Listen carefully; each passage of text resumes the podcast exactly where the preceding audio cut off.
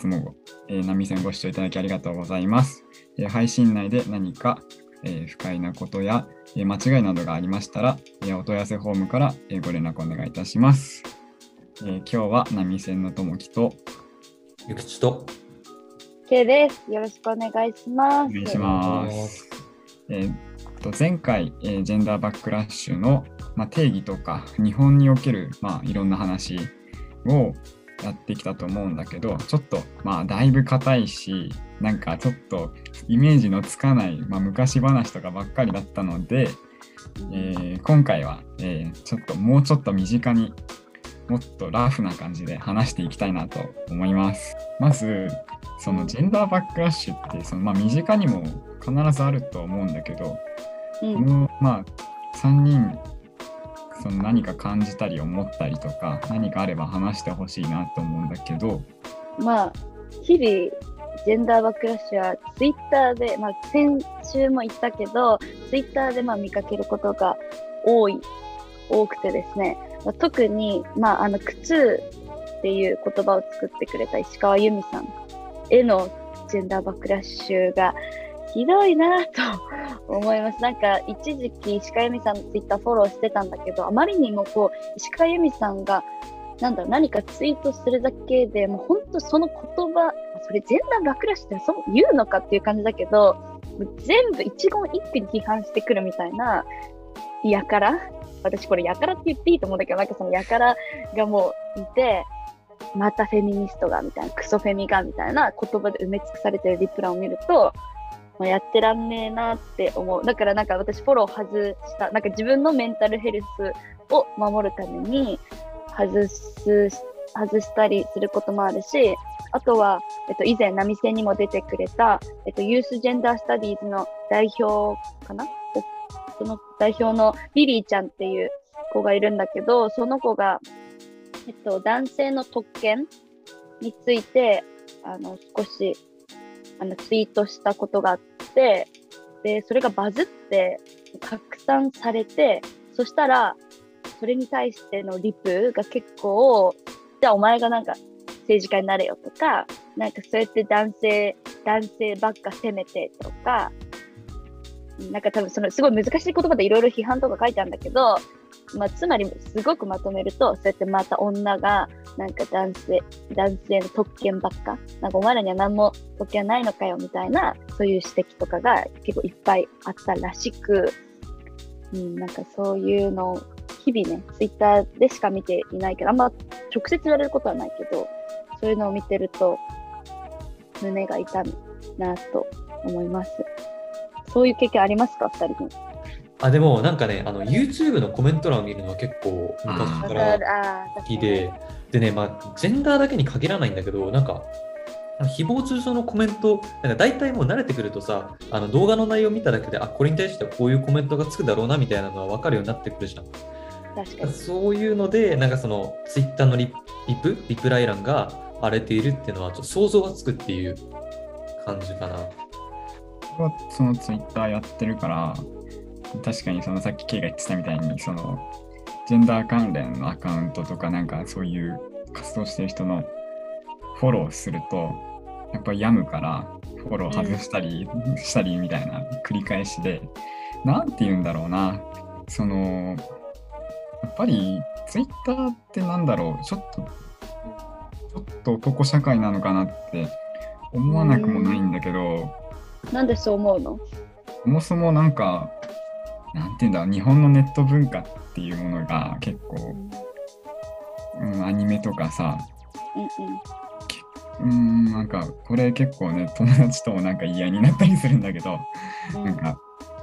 うん、男性主観なものが多いんじゃないかなって思ってて、あんまりアニメとか詳しくないから、それこそ、ね、的違い、見当違いなこと言ってるかもしれないけど、うん、目にするものが、どっちかというとやっぱりそのバックラッシュ的なものが多いと俺は感じるし、うんうん。なんて言うんだろうな、ちょっと言葉にするのは難しいけど、やっぱりその、なんかたまに、なんか、なんだろうな、例えば、そのどこかのお役所、どこかのなんかの教会が、その、すごい女性の体をすごいなんか強調したそのキャラクター作りましたとか少しなんかはいはい。よく性的なあの要素をすごい強調したキャラクター作ってそれを批判しましたみたいなうん。がそのツイッター上にニュースとして上がってたりすると、まあ基本的にそのリプライ欄ってそれに対するやっぱり反発批判まあ最悪の場合誹謗中傷とかになってて、うん、ツイッターの中のそなツイッターの中っていうのそのものがなんかエコーチェンバーみたいなうん。どんどん増幅される環境になってんじゃないかなと思っててそういう意味ですごいまあ自分たちというかフェミニストからしたらやりづらい環境なんじゃないかなと思っててもちろん SNS って発信力あるから世間を動かす力もあると思うんだけどそのなんだ前のだいぶ前のその波線にツイフェミ会があったと思うんだけど、はいはいもち。ろんツイフェミって確かに何言ってんだみたいな人もいるのも確かに事実としてあるんだけどうんけどまともなまともっていうかまあ人それぞれだけどそんなにすごい突拍子もないことを言ってるわけでもないのにうんすぐになんかだこれだからツイフェミはみたいなうんうんまあ話には、ね、やっぱりすぐなるし結構ね深刻だなって思う。そうだね。なんだ、でもツイッター以外でなかなかジェンダー、そのまあ YouTube もそうだけど、でも YouTube より明らかにツイッターの方が、なんか多いと思う。そういうジェンダーバックラッシュ的なものは。うんで、それはなんていうんだろう、やっぱりその拡散性っていうかさ、マジでお前誰みたいな人も飛んでこれちゃうんだよね。だけど、なんていうか YouTube とかはさ、やっぱさ、なんだある程度そのチャンネルを知ってない人とかさ、あんまり拡散性に長けてはない気がする。なんか、やっぱりその興味がある人しか検索しない。まあ、その興味あったらいくらでも出てくるけど、みたいな。だから批判するためにわざわざ検索してる人にはもちろん目に入るとは思うんだけど、なんかツイッターみたいに、こう、もう全員見れますみたいな、全員に届きますみたいな能力はないから、やっぱツイッターの方がジェンダーバックラッシュ多いのかなとは思うね。日常でジェンダーバックラッシュありますか、二人。今の日常じゃないんだけど、うん今回このジェンダーバックラッシュの会っていうのですごい思い出したのが、はい小学校の時の通学路なんだよね。なんか僕は、まあ、電車通学だったから、まあ、駅までの道を毎日通ってたんだけど、うん。まあ、途中にあの公共図書館があったのよ。はいはい。で、まあ、公共図書館自体は柵に覆われてるから小学生の僕には中が見えないんだけど、この柵のね、あの道沿いのとこにあの青いポストが立ってたわけずっと。で、何なのかなと思って思ってたんだけど、ある日それが、その正体が分かって、なんかね、青少年有害図書回収ポストみたいなはいはい。書いてあったのね。で、それが、まあ、その時はすごい当たり前だ、当たり前のものだと思ってたんだけど、今このジェンダーバックラッシュがいつ盛んだったかっていう目を通してみると、ちょうど、まあ、僕の小学生の頃っていうのは、このジェンダーバックラッシュが盛んになってたのかなっていう、まあ全然日常、今の日常なじゃないんだけど、俺は今回配信でおって思ったポイントかな。あ、確かに、すごい、それ。すごいね。記憶にないはずだけどね、なんかそういうジェンダーバックラッシュが盛んな時ってさ、うちら小学生だったしさ、うんおもろ。確かにだってネットにそのなんか有害ジェンダー関連の図書の排除みたいなこと書いてあったからさすごいなんか歴史の商人みたいだね。確かにね。そうだね。そうだ、でもなんか、ジェンダーバックラッシュ、ジェンダーバックラッシュってさ、何、どこからジェンダーバックラッシュ。って多分さ、明確な定義ってさ、ないと思うんだけど、でも私、なんかこの前、ジェンダーバックラッシュかこれ、なんか私がフェミニストなんだよね、みたいな話をしたら、なんか俺逆フェミニストっすよ、みたいな。感じで言われてね、その多分私があの勝手に性別見た目から性別を判断するのは多分男性ジェンダーの方なんだけど、その方から俺逆フェミニストって言われて、あれ？みたいな。で、なんかでケース、あ私の名前ケーあケースいいよそれは分かったら、なんか、ケイさんの意見聞きたいんですけど、みたいな感じで聞かれて、これは結構傷ついたし、うん、今考えると、ジェンダーバックラッシュつうか、なんか、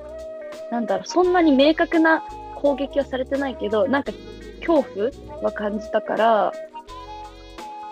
なんかでも確かに別にその逆フェミニストっていう言葉そもそもないけど、なんかあの、まあ、彼の言わんとしてることはわかるじゃない？で、でもそれって彼の別に信じてるものだからさ、なんだろう、別になんかそれを否定したいとかじゃないんだけど、まあ、私とはかん全く考えが合わないけど、なんか、それってジェンダーバックラッシュなの？みたいな。なんかよくわかんない。よくわかんない。だから日常にバックラッシュを経験することってあんまないのかもとか思った。なんか俺は、うん。なんか、その議員さん、その市議会議員さんのところにインターンした今年の夏にしてて、うんうん。その、まあ自民党だったのよ、行き先が。ね、自民党のなんか事務所、控室、いろんな議員さんがいるとこ行った時に、あの国会議員とかじゃないから、すごいローカルなあれなんだけど、なるほどね。そうそう、市議会議員とかだから、すごいいろいろお話はできたのよ。そのジェンダーの話とか。で、そう、全然やっぱ政治家の人って話し上手だからさ、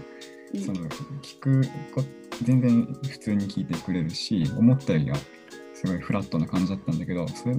びっくりしたのが、なんかすごい、なんか留学、アメリカに行ってたこともあってっていう話をしてた人が、なんか突然その同性愛とか同性婚ってやっぱダメだろみたいな話し出して、やっぱ同性婚認めたら、その何、子供たちが同性愛に憧れて、国が滅ぶよみたいな話をガチ結構ガチなトーンで話し出したからああこういう人がやっぱバックラッシュをなんか率いてるんだなみたいな、うん、もちろんそのあのねその党の中にはいろんな同性婚いいと思うっていう人も普通にいたし結構バラバラなんだけどもうその一人の発言はちょっと忘れらんないよねなんかちょっとむしろなんか変な意味で感動したよね。あ、いるんだな、みたいな。やっぱ普段さ、肯定的な人しか周りに基本的にはいないからさ、うん。この波線とかもそうだけど。てか、明確にそんなこと言ってくる人いないよね。なんかそれがさ、言っちゃアウトだっていう、まあ言っちゃアウト、なんつうの、なんかさう、んうんだってそれって差別じゃん。うんうん差別を公言と言う人って多分この世の中にたくさんいるけど、でもなんつうの表向きいないことになってると差別はいけませんってことになってるからさ、差別をそんなでかい声で言える人それジェンダーバックラッシュな気がする。なるほどね。どうなんこれがバックラッシュか。うーん、どうなんだろうね。でもなんかさ、え、でも、牧友くんはさ、それさ、自分で言ってたわけでしょ？え、ジェンダー問題に関心がありますみたいな感じで言あ、ったの？そうそうそうそう。で、そういう話になった時に、俺は同性婚は無理だな、みたいな話をしだしたっていう。あのジェンダー問題に興味ありますって言って、それがすぐ同性婚の問題に結びつくのはすごい面白いね。なんか、確かに。あ他にもいろいろあるのに。やっぱり、なんだろう、争点になってるからじゃない？政治的に。その別夫婦別姓とか同性婚とか、今。うんうん。それがなんか、まあ、前編のところで話したあの、うん性別の差を否定するのがジェンダーだっていうそういう理解に基づくバックラッシュっていう。それとすごい当てはまってるような気が確かに。でもなんか、その発言から見えることって、ジェンダーとセクシャリティをめっちゃ混合して考えてるっていうか、なんて同性愛ってさ、ジェンダーの問題ですかって言われたらさ、いやー違います。これはななんか、なんていうのかな。なんかそれ、ジェンダーの問題じゃなくない？そうか。なんか、それって、なんだろう、ジェンダーとセクシャリティの問題、まあ、セクシャリティの要素なわけじゃん、同性愛っていう、せ自分、そのセクシャル、セクシャルマイノリティの人たちの結婚制度を整えるとかさ、なんか多分そっちの話なんだけど、なんかその議員さんの市議会議員の発言を聞くと結構混合してんじゃないかなって、大丈夫かって 思う。勉強してって。で、まあ結構いろいろみんな身近でもまあジェンダーバックラッシュを感じた経験があるっていうことで、まあどうやってそれに、それを克服していくべきなのか、あとはそもそもそれをどうやってね気づくかっていうこともあるけど、うん。うんなんか結構、まあ、この動画を見てる人っていうのは少なからずこういうなんだろうなジェンダーとかその性差別とかそういうことに対してやっぱなんだそういうなんだ取り組まなきゃっていう意識がある人が、まあ、見てる割合が高いと思うからやっぱりジェンダーバックラッシュって克服するというかやっぱり無理に見る必要はないと思うんだよね正直。そうね。うんうん。うん私と牧友君が言ってたけど、その、見る必要ないなっていうのは本当にそうだなと思ってて、自分のことをまず守るのがすごい重要だなとは思います。なんでかっていうと、それはもちろんね、そのどういう批判、批判通か、ジェンダーバックラッシュがあるか、どういう意見が今、その、例えば政治家が持ってたりするのかなっていうことを把握するのはすごく大事だけど、それと同時にやっぱ自分が壊れちゃったら良くないっていうか、だってなんかその人たちの批判が妥当であるかっていうのって、なかなか知識がないと判断できないことだったり、なんか意外と、え、確かにとか、なんだろうな、巧妙な言葉？で巧妙になんか言葉を使って、なんか惑わしてくる人っていっぱいいると思うんだけど、まずはなんか自分がを信じてるものを大切にするっていうことって結構重要じゃね？とは思います。僕は本当にそのジェンダーバックラッシュにあった経験がない方だから、だからで克服するって言った時にさその元の問題が僕の身近にないからあんまりイメージが正直湧かないんだけど、まあでも本で読んだりその記事で、えっと、見たりする限りはあの結構言葉の意味をあの歪めて理解して批判批判というか攻撃してくる人があの多いような印象を受けたからやっぱり、まあ、すごい手間かかるし、まあ、しんどかったらやらなくていいと思うけど、なんか、その言葉の、あなたが理解してる言葉の意味は、私が言ってるのとは少し違うんですよっていうのを根気強く訴えていくみたいなのが、一個方法として挙げられるのかなって思うんだけど、うん。やみそう。やみそうだね。そうだね。だからさ、ジェンダーバックラッシュしてくる相手が、うん本当に学ぶ気があって、学ぶ気があるっていうか、こっちの意見を聞く気があって、なんだろう、それが本当ただただ純粋に間違えてしまってる。わざと間違えてるんじゃなくて、なんか、まあ、ただ間違えてしまっている知識、新しい知識を必要としている人なら、まあ、それを、っていうか、そういう意見を持っている人のことまずジェンダーバックラッシュって言わないかもしれないけど、なんかそういう人なら、な今、ゆうきちくんが言ってくれたような方法ってすごく役立つのかなとは思うんだけど、なんだろう、別に相手しなくていいっていうのも事実な気がする、ツイッターとかだと。体験ないしね、その戦いに。だってお互いさ、全く違う意見持っててさ、ね、と、もう分かり合えないことを分かり合うっていうことだけをするためにジェンダーバックラッシュっていうものがあってもいいんじゃないかなとは。そもそもその攻撃してきてる人たちがそのジェンダーに興味があって攻撃してきてるのかわかんないしね。なんか他のところでなんか不満があるのをぶつけてきてるだけかもわかんないから。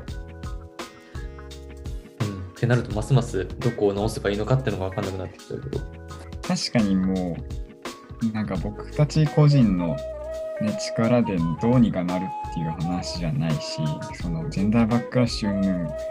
やっぱ根本的になくなるってなるとそれはなんだろうな例えば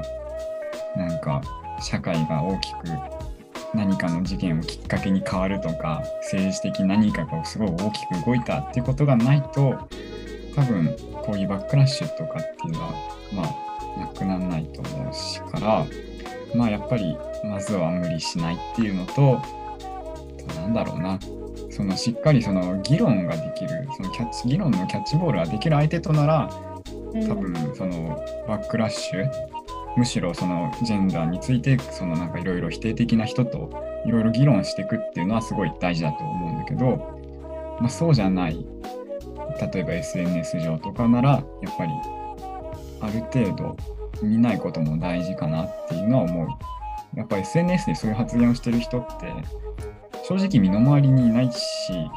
その、うんなんか SNS 上だと多く見えるけど実際問題ほんのね人口の何パーセントなんですかっていう感じでもあるからうんすごいネガティブに捉えることもないのかなってちょっと思う。うん確かにね。今日の波線はここまでです。えーお相手はともきとゆきちと OK でした。ありがとうございました。ありがとうございましたありがとうございました。